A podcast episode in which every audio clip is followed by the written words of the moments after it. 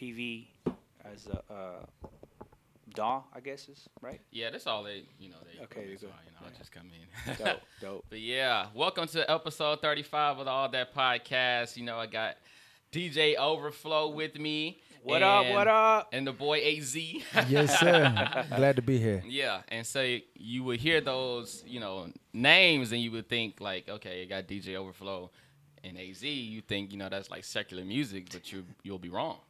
Yeah, yeah. These are a Christian DJ and a Christian rapper. You know what I mean? That's Setting right. it off from the Mo City. You from Mo City too? Uh, I'm actually from uh, originally, you know, you ain't gonna know where it's at, Lil- Warden County, but I'm I'm gonna just say I'm from Houston, man. I went Okay, I know to where University County of is. Houston. Okay, he knows where it's from. Yeah, All right, let's go.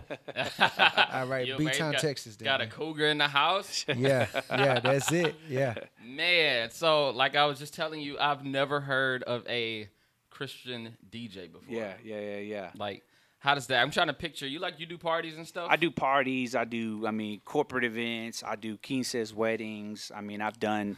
I've done concerts. I've been on tour. I've done tours. I've been on BET Music Matters. Uh, out in New York at SOBs with my boy Reconcile. I've ahead, done a lot of. stats. Yeah, man, I've, I've done a lot of great things. You know, uh, it's it's dope. I think I think a lot of people can't seem to fathom the idea that there's a, such a thing. Mm-hmm. Um, but you know, the reality is, man, I think we're paving waves, man. We're opening doors. Just like back in the days, hip hop was really driven by a lot of five percenters, right? Definitely. back in the days. And mm-hmm. also DJs were a lot of five percenters where I feel like, you know what I'm saying? How can we take the culture and the essence of the culture, even from DJing, mm-hmm. scratching, mixing, mashing up? And I was like, man, as a believer, it's like, man, how do we do that? How do I keep the essence of that where like I'm not cheesy? Because we can talk about cheesy Christian rap music back in the days. can. you know what I'm saying? yes, that that was a time in the era where there was some cheesy. I think we're in a better place now. Right. Um, but I think you know, for me, growing up in into hip hop, you know, and being um, exposed to hip hop in sixth grade from breakdancing, uh, I was I was around DJs. Even if you look at like the mainstream rappers, you see kind of like an intersection of spirituality, you know, and hip hop with Sure. like the chance the rappers of the world. Yeah, stuff like that. yeah, yeah, So yeah, yeah. It's definitely you know not a like a crazy thing now to see that. So um, you're a preacher's kid, right? I'm a PK. Okay, you're yeah, a PK. PK. Usually, like when I hear about most PKs, they Yeah. had to like um, go out of their way to get a hold of hip hop or R-rated movies. Did you have to go through that? You know, I did, man. Being young, I had to, I had to, I had to kind of hide from my parents that I was breakdancing.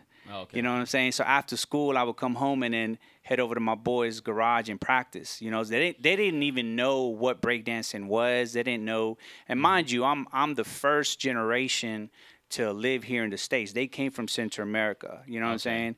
And so for them, the ideas of even hip hop culture was non-existent. Like they didn't know anything about any of that stuff. Yeah. And then mind you, being the fact that they're preachers. And back then, it was a lot of fire and brimstone era back in the day, so it was a lot harder. So yeah, I had to hide, you know what I'm saying, a lot of things from them. Right. You know, So, when did they find out like that you were involved in this? so I think they found out, man, was uh, And how was the reaction? you know, it was, it was a mixed reaction. It was weird. It was a mixed reaction. It was uh, it was like they they knew I was doing it, but I could tell they weren't okay with it. But because it was also like an unknown area for them too, it, it was just this unspoken thing in the air. But I kind of knew was like I don't think they're really feeling this. Yeah. you know so so i remember I, I remember we tried to have a practice session at my house uh, once.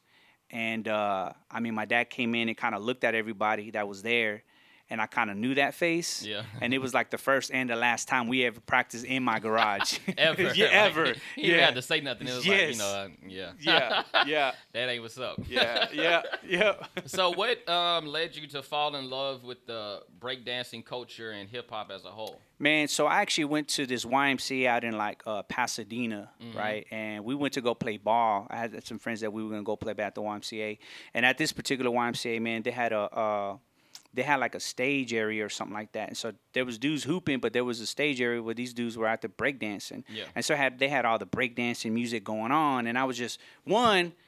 I was like, what is this? What is this? How can humans be on their heads spinning? Like what? you know, that was Yeah. crazy.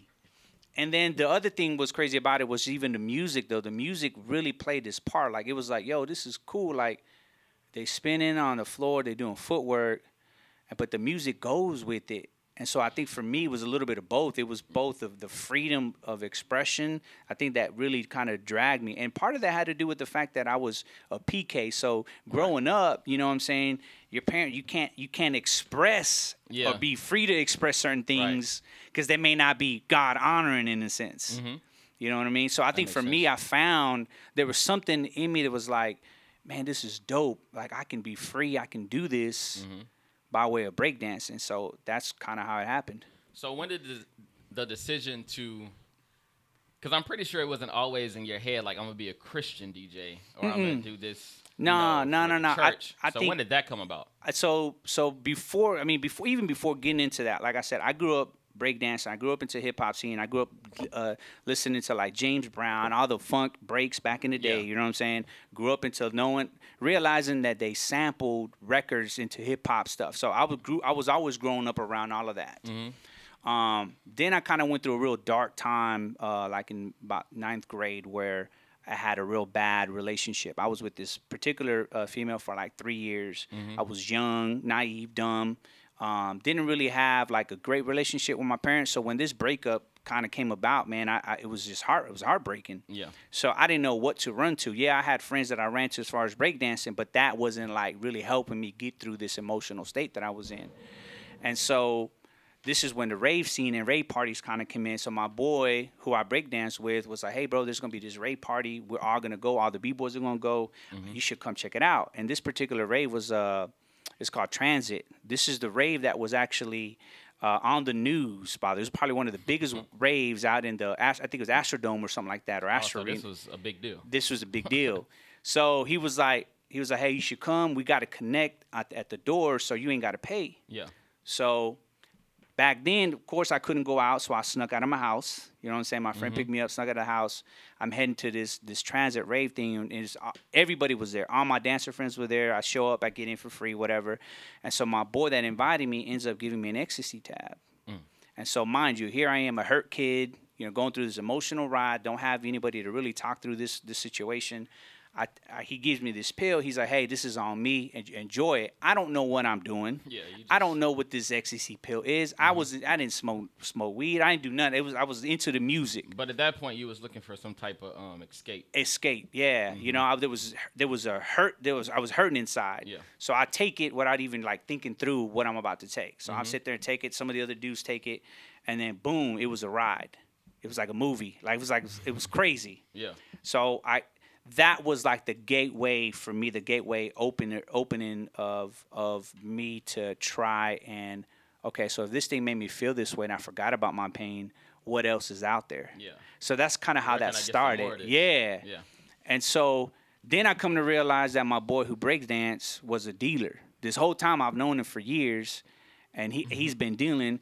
And so then I realized, oh, no wonder he was always he always wore the fly clothes and, and I was I was wondering like how's he doing this? His parents must got money and this and that. But he was doing his thing, yeah. Mm-hmm. Yeah. Yeah. So going through that, man, I went through a lot of pain. Uh, I was pretty much getting high almost every single day for like three years doing ecstasy. I mean, we was we was doing some crazy stuff to the point of like mixing acid with ecstasy and weed. I mean, we was just called candy flipping back in the days. Yeah. And so my mind mentally was, I mean, was out there. Gone. Yeah. But I think one of the, and I always say this, man, and a lot of people laugh about it. I felt like the friends that I was with, we were real like nerds. Mm-hmm. Like, like not only we were nerds when it came down to dancing, because we studied the art of dancing, we studied the art of hip hop. Like we were nerds with that. So when it came down to getting high, we ended up like becoming nerds. Like we actually like would figure out what could we do to extend the lifespan of our high. Damn. So like, and, and I'm gonna tell you this right now. Like, there was a website called Erowid, and I'm saying this, is- and it's still around today, uh, where it it would tell you like the the chemicals of this particular drug, like whether it be uh, cannabis, whether it be ecstasy or, or, or LSD or whatever. So we would read this stuff, like like we mad scientists in here reading this stuff. And we're sitting here, like it say, all right, don't eat for 24 hours before you induce this. Uh, take a vitamin C in the middle of your trip or your high. You know, this is going to extend the lifespan. Like this is the kind of stuff that I was in. You know, which Yeah. is real. Which is I think about it now, like back now, like man, I was crazy. You know, so here I am three years into this, and then I finally realized like. You know, of course, my parents ended up finding out the stuff that I was, you know, doing, which How was that? oh, that was crazy. I mean, How did so, they find out though? so it's a Wednesday night. They're at the uh, prayer service. I mm-hmm. ended up staying home because I ended up not coming home because I mm-hmm. was practicing. Yeah. So they were like, you know, my dad's a minister. He's got to open up the church, and so he's got no choice but to leave to go. So he takes the whole family. I get home, no one's home. So my, my boy and I we up, roll up a suite. Mm-hmm. We're in the backyard smoking. I ended up leaving one of the windows open by accident. Mm. So all the smoke went where? In the house. in the house. garage door opens up. I hear the garage door, and I'm like, crap. I told my boy, man, get your stuff and go. He grabs his backpack, he runs, jumps the fence, dashes out. Mm-hmm. I run in the house, and I'm like, man, I'm dead. So this particular night, for I don't know why, but you know, I ended up taking an ecstasy pill that particular night as well, not thinking through of my options. Yeah. And by the way, by this time, man, I wasn't like really all there, just mental. Like I wasn't thinking through stuff. Right. You know, I was just really, really just kind of just trying to get high, just trying to, you know, uh, numb the pain and stuff. Right. So here I am on a Wednesday night. Um, my I'm in the I'm in the restroom. My dad's knocking on the door, banging on the door, banging on the door. The trip's starting to hit me. Yeah. Right, ecstasy's hitting me, and I'm just like, oh my god, I can't think through this. I'm putting water in my face. Like, Yeah. open the door. First thing my dad does is boom, slaps me. Dang. Yup, slap, smacks me, bro. Smacks me, bro. Smacks me, and he's sit, he's sitting in there, right? He's sitting there yelling. But I'll be honest with you, man. Because of the because of the nature of me being high, because of being under the influence, I could not even process the stuff that he was saying. Dang. So I'm sitting here like, man, I got to get out of here because I'm like, at the same time, they can't see me this messed up. Yeah. So I dash, I leave, I leave the house, you know, and this is already probably about nine, nine thirty at night. I leave the house, um, and then I ended up going to like this little area in my neighborhood at Ridgemont where I grew up at, um, where they had like these. You know the electrical generators. They'll normally put a fence and a light around it. Yeah. So it was this area where I was like, man, you know what? I'm gonna go over there, kind of just write it out, try to get back and sober again and write it out. Um, and that particular night, I had like this spiritual experience. Now, I don't want to bore y'all too much, or or No, no, no. a lot of y'all might might think this is what I'm about to share. A lot of people might not believe this, but this is my story, Mm-hmm. and this is what I experienced. And I think this story was something that I needed to go through Right. for for me to kind of find my exit to my pain, you know. Gotcha. And so here I am in this place in this dark alley, looking around, and I'm hearing these kids playing around. It's like 9 30, 10. I'm hearing kids playing around. Mind you, I'm on ecstasy, I'm high. Yeah. I'm looking around looking for kids. There ain't no kids around. Right. So you think you tripping right now? I think I'm tripping. I'm like, man, I'm tripping, man. I'm tripping. I was like, man, I gotta just chill. Mm-hmm. So I look down, you know, down the dark alley, and then I see this this demonic being standing in midair with a head and and it didn't have a body. It had it had a head and feet uh, under it. And so it started dashing, like running mm. midair towards me. This is like Annabelle. You watching an Annabelle scary type stuff, man. You know, this is what that is. Right. So I'm seeing this thing literally coming towards my way. And right before it literally kind of like, I guess, touches me or hits me, on my right side, a hand appears in front of my eyes with a robe and it spoke some scriptures. And before this entity could hit me or do whatever it was that it came to do, it like it like hit my chest and it bounced off. As soon as that happened, I was like, man, I gotta go. Like, I, I what am I doing? Yeah. You know, so I get up and I ended up, you know, uh, heading to my grandma's house, which is right around the corner as well, because we all kind, you know, Latinos, we like to stay together. Family like to stay Yeah, together. We normally live in the yeah, you know, we live in the same neighborhood. So, um, so I go to my grandma's house, and she already knew what was going on. My mom had already called because they, they were trying to look for me. They were like, "Where did he go?" They mm-hmm. couldn't find me. So I go to my grandma's or whatever.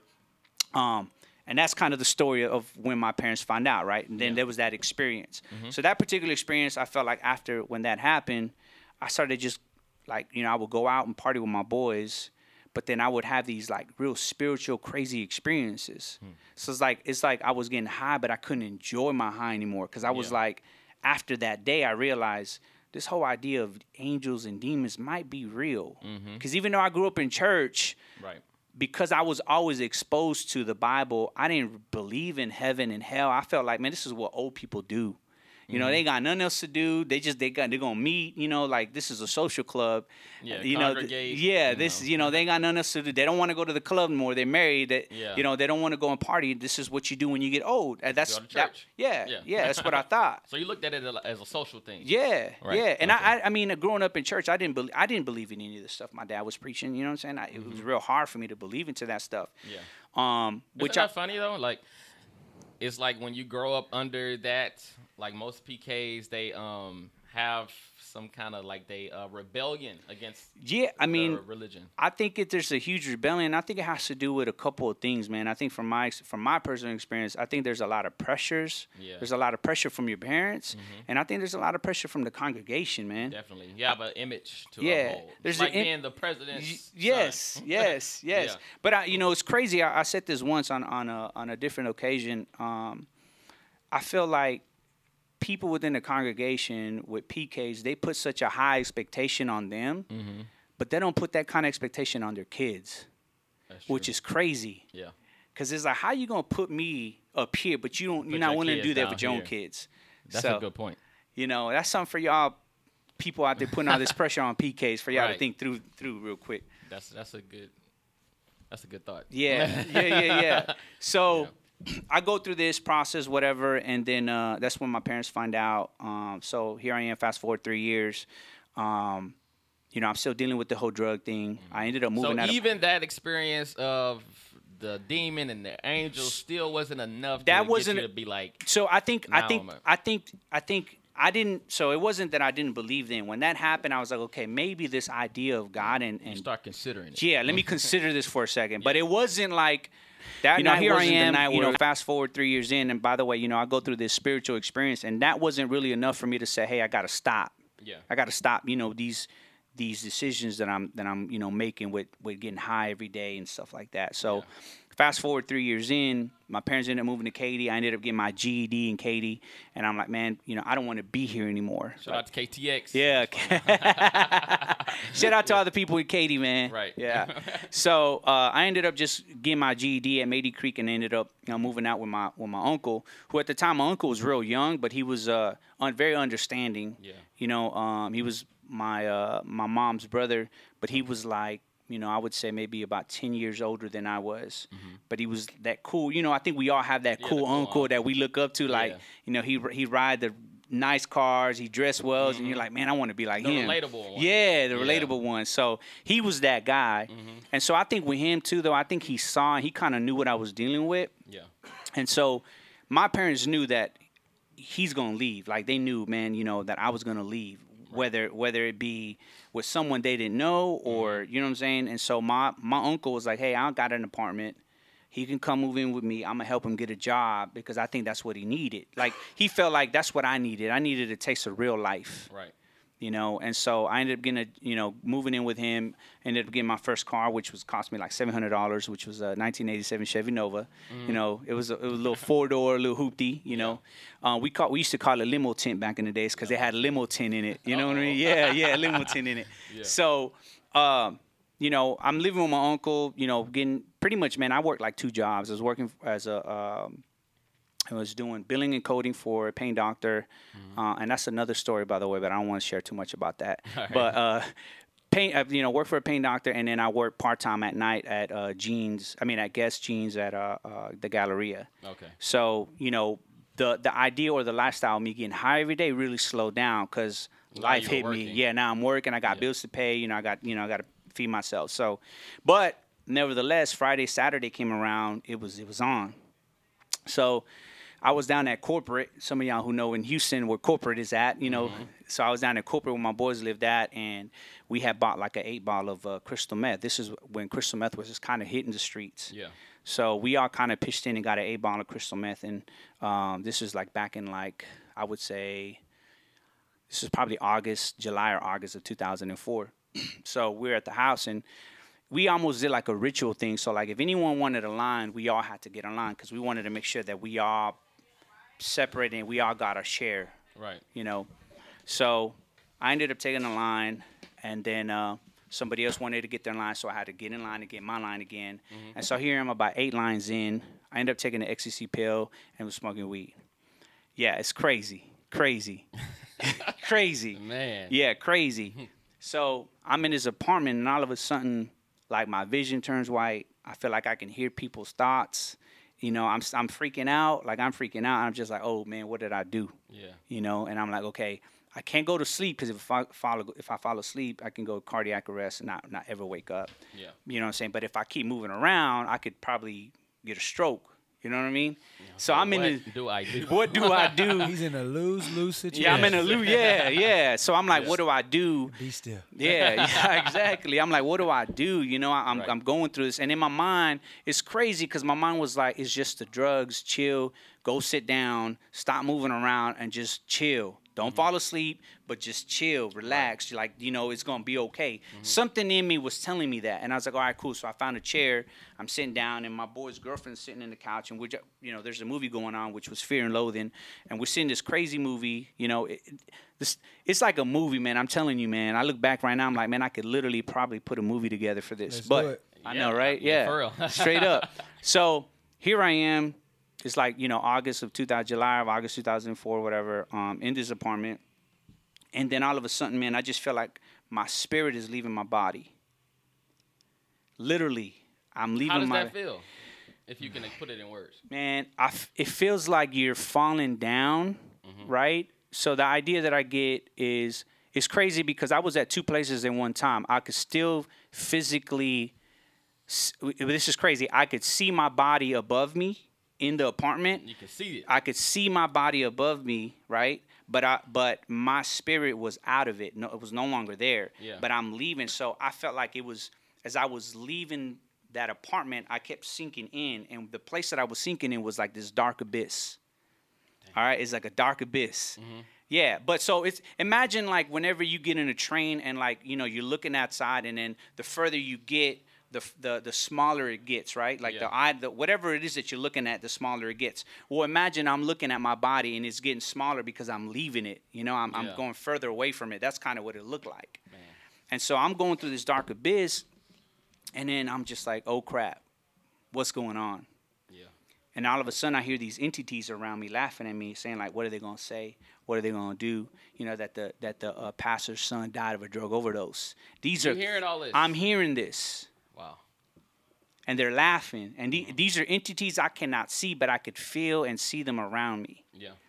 So that your idea, and normally, like most of us, when fear kicks in, it's two things we do: we either fight back or we run. Right. Right? There's the two things that we do, Yep. and so fear kicks in. So I'm trying to say, you know what? I got to run. I, and the reason why I decided to run, it wasn't like I, I can fight one demon or one one entity. Yeah. It was a lot of them.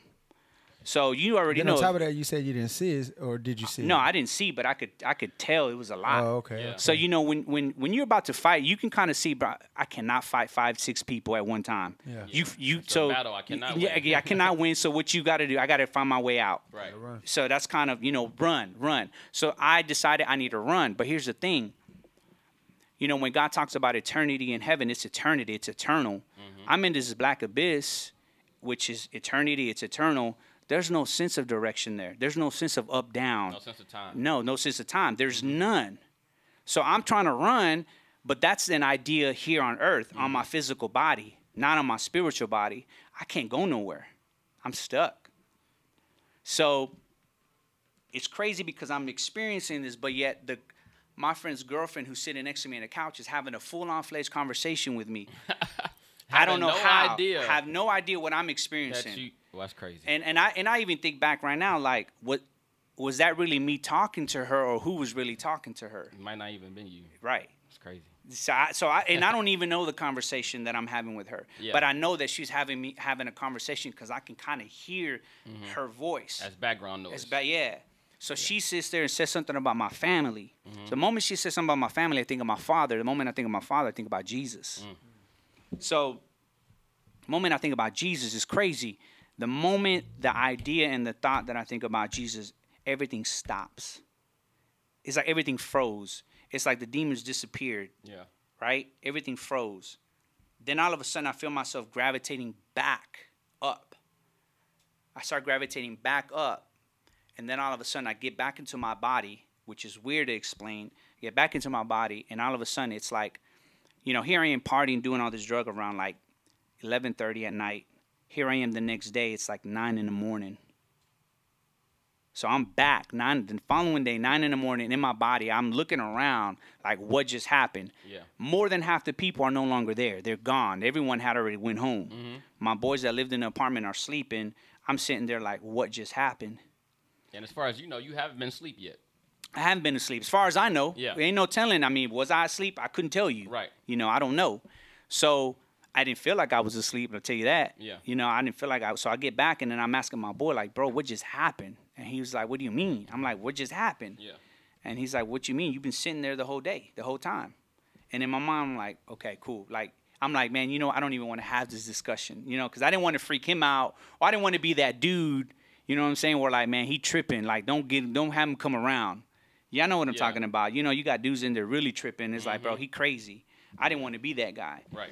So I go home, wash up, whatever, and then I get to this place where like, okay, you know what? Maybe it's time for me to start really searching this idea of God and Jesus, and you know, so I started like going to my brother's like Bible study that he had on Wednesday night. So I started showing up.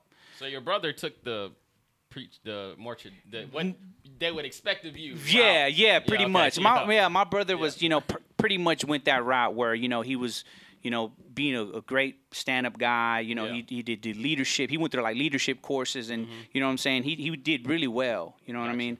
And so, but the thing too is, remember, like my brother, which is one thing that I really love about my brother is that because we grew up in the hood, he had a heart for people from the hood. Mm-hmm. So a lot of his Bible studies, he was reaching dudes from the hoods. You know, so when we go, it was dudes from the hoods. It wasn't like dudes that w- grew up in church. Right. He was real adamant about really reaching those kinds of people. you know, out. Yeah. Yeah. And so, and which is crazy because now that I think about it, I identified that with people that were that were there, which Mm-hmm. is why I kept going back Hmm. because I felt like okay, these dudes that they kind of understand what I've gone through or what I'm going through. Yeah. So I would show up to these things. And so, you know, my brother would preach, and I ended up moving back home. This is, you know, already 2004. This is probably about September 2004. I ended up moving back to my parents' house or whatever.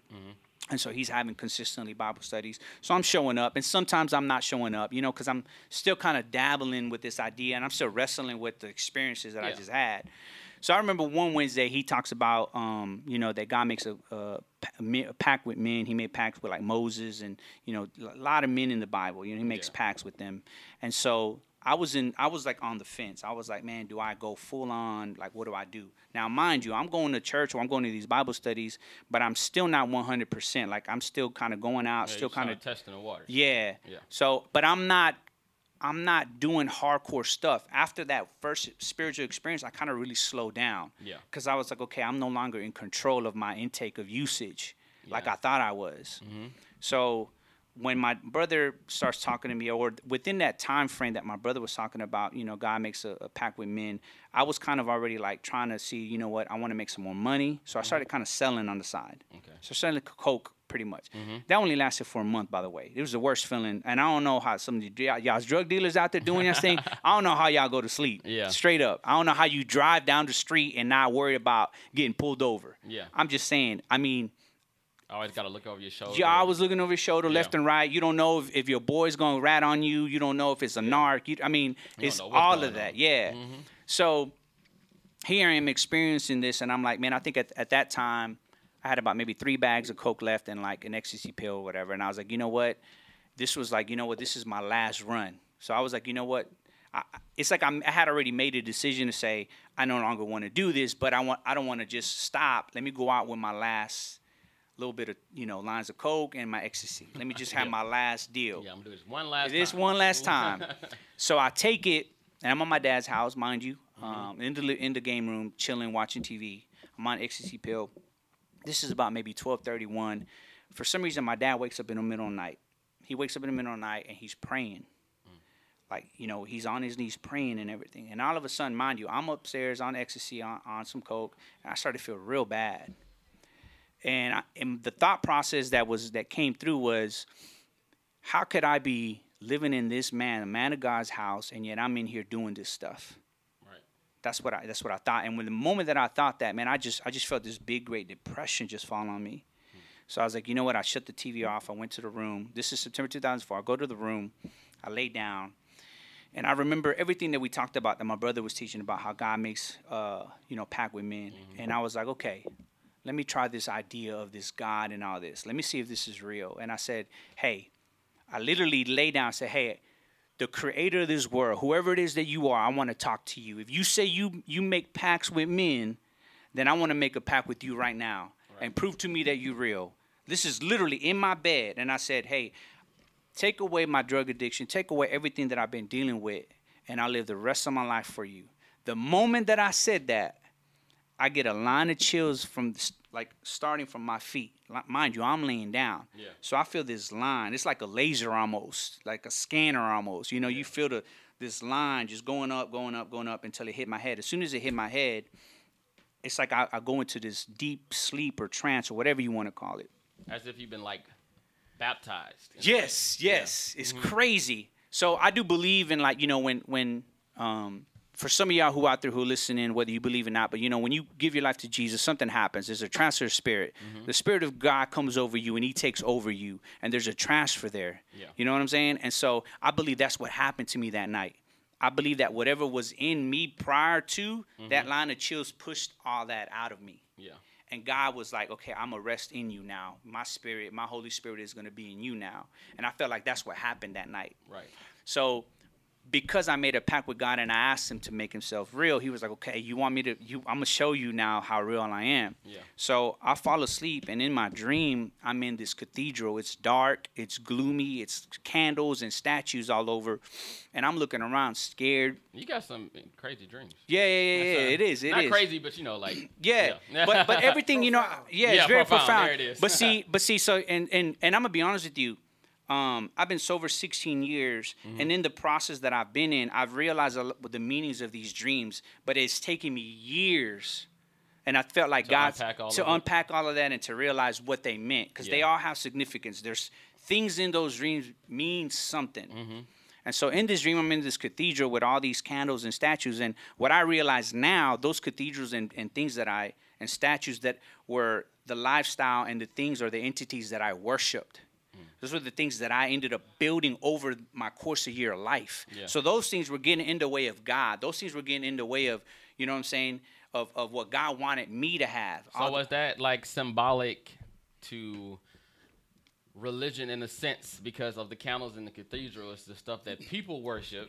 Yes, se, you know pretty I mean? yes. Instead of that's taken away from the relationship exactly. with Jesus. Exactly, Yeah. exactly, and that's I do believe that that's what they represented. I think those were things that I built uh, walls against God and walls, and for me to really build a relationship on who He really is. Yeah. And so I'm in this cathedral. I'm like scared as hell. I'm like, man, I need to go somewhere. I'm trying to run around. There's no exit door. There's none. It's just four walls around me.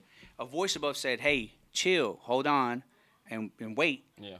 this voice was like authority and power, but yet calming. It was crazy. So I ended up calming myself down. As soon as I calmed myself down, the right side of the wall shook. And it slid open just like a sliding door would. It Yeah. slid open to the right. It just slid open, and a voice above says like, "Run, but run as fast as you can." So I jetted. I mean, if, if if you guys could really see the things that were in there, you don't want to be inside the cathedral. gotta and the moment you see an exit door, you're gonna run out of there. Right.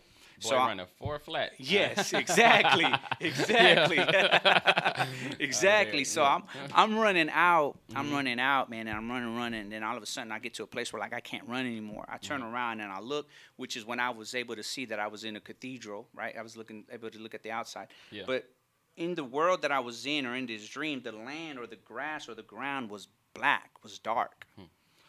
So I'm panting, looking at the cathedral, staring at it, trying to catch my breath, and then all of a sudden, in the sky, there's this big, great, big fireball. The only thing I can think of is Armageddon, obviously. Mm-hmm. So I'm looking at this great, big fireball that's coming towards the cathedral. It, it blows up the cathedral. It's blowing up the earth. It's kind of like the Batman movie, you know, when they're in the Super Bowl, where that little soup, and it's everything's exploding. You know what I'm saying? That's mm-hmm. kind of what it felt like. The ground was like literally exploding everywhere. So the ground is exploding and it's coming towards me.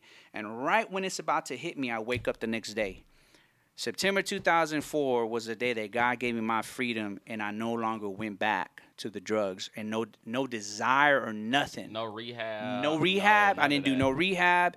Uh, even when I had my uh, my drug overdose, I didn't go to get any. I didn't go get checked. Yeah. I didn't go to the hospital. I didn't. You know what I'm saying? I didn't wing myself out. It was from one day to the next. Wow.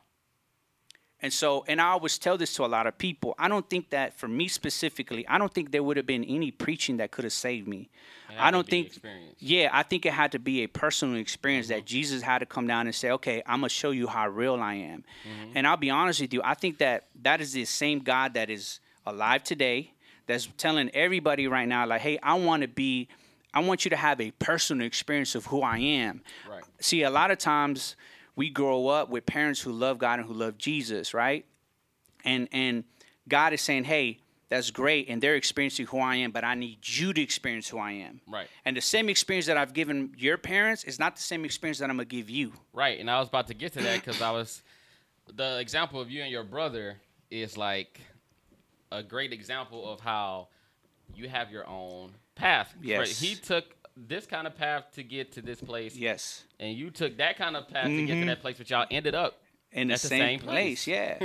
That's crazy. It's crazy. Yeah, so Yeah. Hmm. so I go through this, and you know, you go through this wow factor. You know, Jesus, and you find Jesus, and you really like find the freedom that you've been looking for. Yeah. And so through that process, man, I ended up like, um, you know, at, at my dad's church, I ended up uh, putting together a, a like a rap group. Mm-hmm. And back then, we did Spanish and English, so we were rapping in Spanish things, both uh, hip hop music or rap music, and then also reggaeton music Okay. right? And that back then, like reggaeton was becoming real popular too. And mind you, we go to a Latino church, so it was gonna be a hit.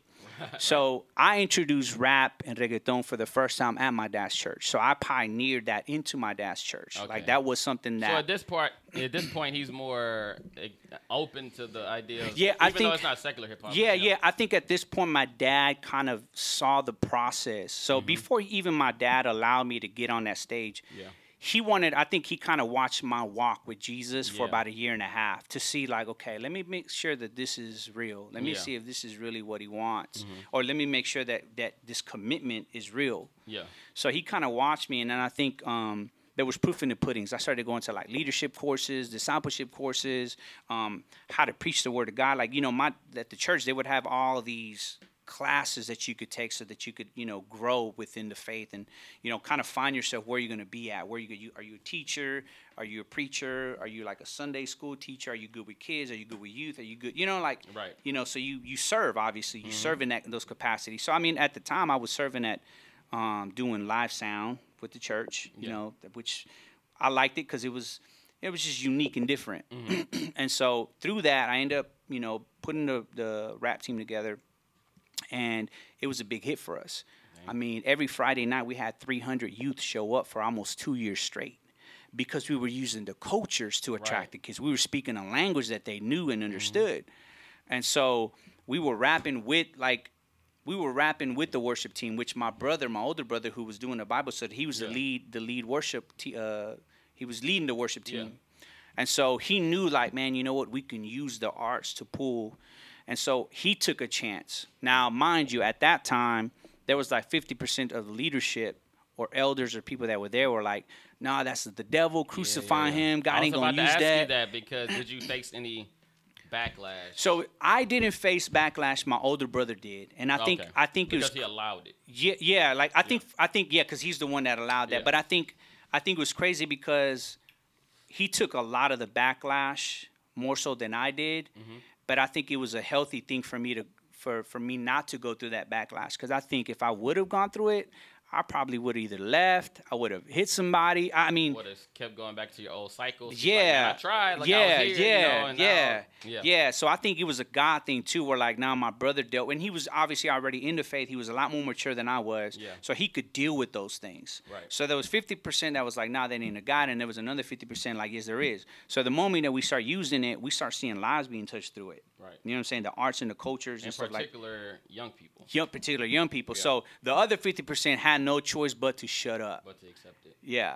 I was having when y'all first walked in here, I was having the thought that the face of Christianity should look like y'all, and it shouldn't be like an old white Jimmy Nah, Swaggart nah, guy. nuh-uh. Because just Yeah, yeah, yeah, because I'm, I'm gonna ask you this question Sure. too, but just because y'all are more relatable. Sure. And how do you feel? Because I feel like now, as you know, um, we about, we're about to enter 2020 Yeah. the um millennials Yes. are moving further and further away from religion and toward what they call spirituality, which Yes. is not necessarily a bad thing. Sure. But they're just going away from the church Yes. because the church is not relatable for them at the moment. I think there's think about that? there's a high percentage of that. I believe that there is a uh, a big gap right now in the older churches. Mm-hmm. Um, there's a big gap between the ages of eight, 18 and 35 or 36. yeah. And so I think that's I think that's a dangerous place to be in for the church Definitely. because you don't have the uh, there's no future for that church. Mm-hmm. You know what I'm saying? And so we do believe that God is is a God of order, and we do believe that there's some things that should always stay true to Mm-hmm. to us as believers, whether you old, whether you're millennial or you're not a millennial. There's some things that they're gonna always be truths, right? Mm-hmm. Um, that we should always follow. But I do believe that as the earth keeps uh, growing, or as we keep growing as human as humans, and as social media keeps growing, I think we need to be able to embrace those things Definitely. to expand the gospel. Um, I did this, I think it was years ago. I started preaching on the idea of uh, that's that's the internet or social media is a virtual mission field. This is before what we see today because we're starting to see a lot more younger or newer churches embrace the idea of podcasting like what you're doing Definitely. right uh, putting putting recording your preachings online and putting them online and, and not just putting them online but making them look a certain way Yeah. because you got to put in nice little graphics, backgrounds. You got to put dope music to it. Because I remember I went to actually my friend who uh, recommended you for the podcast. I went to her church, and during the announcements, Sure. the background music was like uh, Beyonce and Jay Z Yeah, songs, like yeah, the yeah. instrumental. It wasn't they weren't singing, but the instrumental. instrumental, yeah. And that just catches you. You're like, okay, Right. like all right. But I You think know what I mean? I, I think we should continue to use those things. I think there's a right and a wrong way to use those things, right? You know, I, I think we can use those things because I think the lost that's what they know. yeah. and that's what makes them comfortable. Mm-hmm. So how do you make somebody who's lost to go into your church and make them feel comfortable to where they can put that that wall down? Mm-hmm. And so you use what they know. You use, you know what I'm saying? You put that that Drake beat behind that piece. yeah. You know what I mean? Put that put that Kendrick Lamar because I mean some of them beats are dope. Yeah. I mean, you know what I'm saying? It it, it doesn't take a, a either a Christian or a non-believer to identify that it's dope. It's kind of like uh, uh, Tyler Perry with, Madea, for Yes. instance. Let me dress up as Madea. Yes. That's gonna draw you in. But when you come watch the movie, Yes. you're gonna go away. And there's a lot of something. nuggets of truths in, in those movies. It's- and, and I think it should be the same way within the church. Correct. I think we need to be able to embrace that. So for me, I knew that there was power in in the idea of I gotta look the part. Yeah, because people No- like to be entertained. Yes, I got to look the part. So, you know, here I am at my dad's church. We do that. Um, I start kind of learning how to make beats. Um, we start dressing the part too. I mean, you know, back back then was baggy pants, obviously. You know what I'm saying? so, you know, we start to dress the part, and so it attracted people from the outside. Yeah. But not only did it attract people from the outside, it also attracted other other youth ministries that didn't have that because the churches were too closed minded. Yeah. So we had a lot of youth pastors and other youth ministries also join in on those Friday nights. Mm-hmm. Now, I say this, we were definitely pushing back then, pushing, you know, I'm saying really just kind of pushing within, even within the Latino churches. Yeah. You know, really pushing forward. And so I ended up learning how to produce. I bought turntables at home. I started practicing at home. We ended up bringing like Andy Mineo, which is now, uh, well, back then he was C-Lite. Mm-hmm. So we brought Andy Mineo down for the for the first time here in, in Texas through my church, and so our we had a hip hop night Friday night. So we ended up uh, inviting Andy Mineo, J Flow, uh, the rap group that I was in, and so I was like, man, you know, if we're gonna do a true hip hop thing, like we gonna we gotta make it look hip hop. You know what I'm saying? We gotta make it look so it attracts people to want to come out. So I ended up we ended up building this like boom box, this little boombox table, huge, just like six feet wide, like seven feet tall, and we use that as a platform to put the turntables on. And so this is the first time at this youth night that I ended up bringing turntables. I learned it at home, but I was just like, man, you know what? It'd be dope. It's gonna give the full effect of a hip hop event. Right. So I ended up DJing for the for for C-Lite, for J Flow, and for the rap group that I was in. Yeah. And so at this time, I wasn't like a DJ. There was no DJ Overflow. At this time, I was only known as a rapper Overflow. And by the way, don't go looking for my old rap, by the way. It's trash, all right? Don't do it, all right? don't, don't do it. you know, you're going to be disappointed. But Go pull them out the vault. yeah, exactly, exactly. Yeah. So um, I end up DJing. J Flow ends up calling me. My boy J Flow uh, ends up calling me. He's like, "Hey man, I got like a little small mini tour for like you know two two or two weeks or so. He had like four or five churches. He's like, man, I just need a DJ. And I'm like, bro, I'm not a DJ. I said, I just kind of serve in my church. Just really wanted to give a dope experience. Yeah. And he's like, man, that's what I need. So by this time I'm married. I asked my wife like, hey, what do you think about? Should I try this out? What do what do I do? She's like, mean, you should try it out. Yeah. So I'm like, all right, cool. Hey man, I'm available. Always Lock it in. woman to give you the Yeah, yeah, exactly, exactly.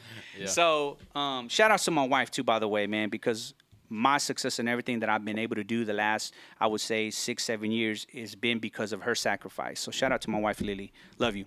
Um, so, here I am going through this process of DJing. So I started to DJ and I started to meet all these other Christian rappers because I didn't know there were so many of them specifically here in Houston. Yeah. Uh, so I start meeting them, and then I start giving my number out, and I start getting phone calls to say, "Hey, man, I'm doing this event. Can you come out? I'm doing this event. Can you come out?" And that's kind of how I naturally progressed. Right. Um, I ended up going full time. Uh, I'll be I'll be full time seven years this year, uh, sometime in September, I believe. Congratulations. That's yeah, thank you. Yeah, thank you. Thank you. Yeah. Um, but I've been doing the music 15, 16 years, um, but full time seven. And I look back and it's just been an amazing journey, man. It's been crazy. That's kind of how everything kind of landed. It wasn't, oh, I woke up and say, I want to become this successful Christian DJ, right? Or this DJ that honors God, right? Right. Uh, it was just more of like God really just allowed it, but there was a process from Mm-hmm. uh, really learning who He is to building in my discipleship and my character. And I believe that God is more worried about that. I think He wants to give you all the success, Mm-hmm. He wants to give you all the platforms, He wants to give you all the uh, experiences that come with whatever it is that you want to do, right, in life. Yeah. But He wants to make sure that it's your character that keeps you there. And I think that's one of the biggest things that I'm saying that I, sh- I share that now because I know my, my, my boy AZ and I, we were kind of discussing that on the way in, mm-hmm. where like we know a lot of people who have gotten amazing platforms, but we look and we, we try to see where they're at today. And it's like, bro, what happened, man? Yeah. Like that, that- you know, if he would have just kept on. Consistency, man. Yeah. Yeah, for yeah. sure. Yeah. For sure. So before we get out of here, I got two more questions. Sure. One more question is is what you texted me last night, so I got to ask you about this. Um, how did the almost the the um the fight with Lil Wayne at the Galleria almost happen? I need to know why you was about to fight Wayne at the Galleria. What all right, happened? all right, all right. So, so this is before Little Wayne was who Little Wayne is today. By the Oh, way, okay. so he was still, you know, kind of, you know, earning his stripes and getting in the game. He was bling bling. Yeah, yeah, yeah, yeah. Okay, yeah. so here I am at the Galleria, and I seen one of my friends that I went to uh, high school with from Willowridge, Mm-hmm. and so she was. It was two of them, and she they were with him, and so me being nice was like, man, I'm gonna go say what's up to him. yeah. To be honest with you, I didn't know too much about Little Wayne. I knew he was a rapper at the time, but I it, it, I wasn't like Star Star Trek or Yeah. you know none of that. So I just went to say hi to them, and I think he got upset. I think he got upset that I went to go say hi to his chicks or whatever. Yeah. You know, I'm just trying to say hi, what's up, you know, at the time. Yeah. So here he comes walking, and there's this huge bouncer behind him, Man. and then uh, and then so I kind of figured he was upset, and I didn't make the situation you know easy either. Me being from where I'm from too, you know what I'm saying? You you you know not Yeah. Mm-hmm. making the right choices or whatnot. And I said, hey, so I was like, so who's he? I literally told the girls who's he, Uh, but he- I did it He intentionally. thought you were trying to son him. Yeah, you know, okay. yeah, yeah, he did. And he was like, "Don't worry about who I is, worry about who you is." Like straight up. And so when, once he says once he says that, the bouncers coming towards me, and I Yeah. said, "Man, I gotta go. Hey, I like, I I got it. I'm, I'm good. I'm good." Yeah, bro, it ain't even that, it ain't even that deep. Exactly. Exactly. Man, hey, AZ, Exactly. you trying to spit some bars? One time for the people. Let's. Uh, Hey, I think I got something for. Uh, yeah, I told you I was gonna put you on the spot. I warned you though, so I told you. all right, man. Let's. Uh, let me see. I got something. I think it. Uh, it goes good to what Overflow was. Uh, was talking. Was talking about. So this is actually coming off of my new one. It's called Bleed Out. Let's get it. But I'm gonna give you a a, a, a short little, little thing. It goes. Hold on, let me do my Funk Flex thing right quick. Hold on. All right, listen. Hey man, we got my man AZ, on- AZ on the all, pod, all that podcast, getting ready to spit. Let's go. Hey. So it goes like this. It goes, I looked into the mirror and I saw myself. Walked away and forgot myself. The path that I chose led me by myself in a deep abyss. all by myself in a dark place like space. No gravity, no air to breathe. Many enter, but few they leave. This is fertile ground, but it's futile. When we're planting seeds, you don't want to put your roots down. It won't produce no living fruit. Only out of stones, many go, but many make it home. Never. This is the place of the devil, so be careful. Hey, AZ. Hey, that's AZ Hey, one hey, time. hey. Pew, pew, pew, pew, Hey, pew, pew, hey, pew. look, look, look! I got, I got a little flow for AZ Let's too, go, bro. Look, go. man, for my, my, my back in the days for y'all too. Since we out go. here rapping, and I'm gonna get you to rap too, right? Who me? You, you, I mean, you, know, you I'm throw little passive, bars nigga. in. Yeah. It's yeah. like- yeah. Yo, check it out. It says, uh, to follow you is backwards, to get low, to get high. We get more to get much. I can't wait till we fly. Pelicans in the sky, giving praises to my God. Galatians in their eye. It's that good book in my mind, going crazy till I die. It's Mm. that crazy I can't hide. They call him crazy on my mind. Jesus freaks, they don't die. Yeah, you know we multiply. Two fish, five loaves, prophetic. I know. Go get it, get it, go. Hey, black hearts, darkened minds, pure heart. He cleaned it all. Cause you and me, we born to fall. Look at me, look at you, look at you, look at me. Now I ain't judging. Throw your stones. I get that book. I ain't alone. Now throw me. Ah, that's it. Man, hold on. Hey, I gotta go pull up them vaults now. I'm, gonna, I'm going. I'm going to find them vaults. yeah, yeah. Hey, I want to say something real quick, man, Yeah. about my man Overflow. So it's crazy that you know I really I've been rocking with this dude. I released one album with him. Mm-hmm. Uh, well, actually two albums. Uh, 2016, I released my first Christian album. DJ Overflow produced the whole mix. Hey. And uh, but just the beginning story of that real quick was, man, I had a dream about God putting a dream on my heart to go work with this dude. Man. You know, and so you know that's the only reason I'm working with Overflow is because God had given me a dream. That dream, and so just to even hear him say like his story, like this is the first time I heard like the fullness of his Oh, story. So yeah, just to hear him say that and how it was uh uh like the dream that God was giving him to lead him to him, Right. And then him launch, you know, and do ministry like that. Yeah. man, I, hey, I'm telling y'all, be on the lookout. DJ Appreciate Overflow, the love. Man. overflow. Appreciate It- the it- love. hey, I told him I wanted to write a book too, and it was gonna say it was all a dream. It was all a dream. Dot dot dot dot dot. Hey. yeah, yeah. So, just one last word I want you to give to um, a young person, because you know my audience is mostly young people Yeah. who's listening to this, who Yeah. might be, you know, struggling on their path to, um, you know, finding Jesus. Yeah. What would your advice be? Man, them? I think my advice is uh, one of the things, at least that that I dealt with being young, is like I didn't have mentors. Uh, maybe you don't have a good relationship with your parents, right? And that's okay because sometimes we all go through that. But I think we need to be able to share what we have inside of us. I think a lot of times we deal with depression, we deal with uh, doubt, uh, we let others bully us Yeah. because we don't share what's inside of us. So I always say, find an adult, find somebody that you can identify, somebody that's positive, that's doing positive things in your community, and share the struggles that you're going through. I think that when you share what you're going through, you find freedom. When you expose yourself of the things you're going through, you find freedom because not only you find freedom, but I think you can find direction. And I think most most youth don't find direction because we either look for it through the music we listen to, we either look through it through uh, which by the way the music is great, but a lot of the music is entertaining. It entertains you. It doesn't give you the solution to to what you need. Right. Uh, so I think it's just finding the right mentors and people in your life to guide you to to the truth. Right. You know, and and that's that's pretty much that I, what I could say to all the youth listening, man. Like, don't be like me. Yeah. You don't have to go through the pain. You don't have to go through drug addiction. You don't have to go through a Mm-hmm. drug overdose. You don't. You don't have to.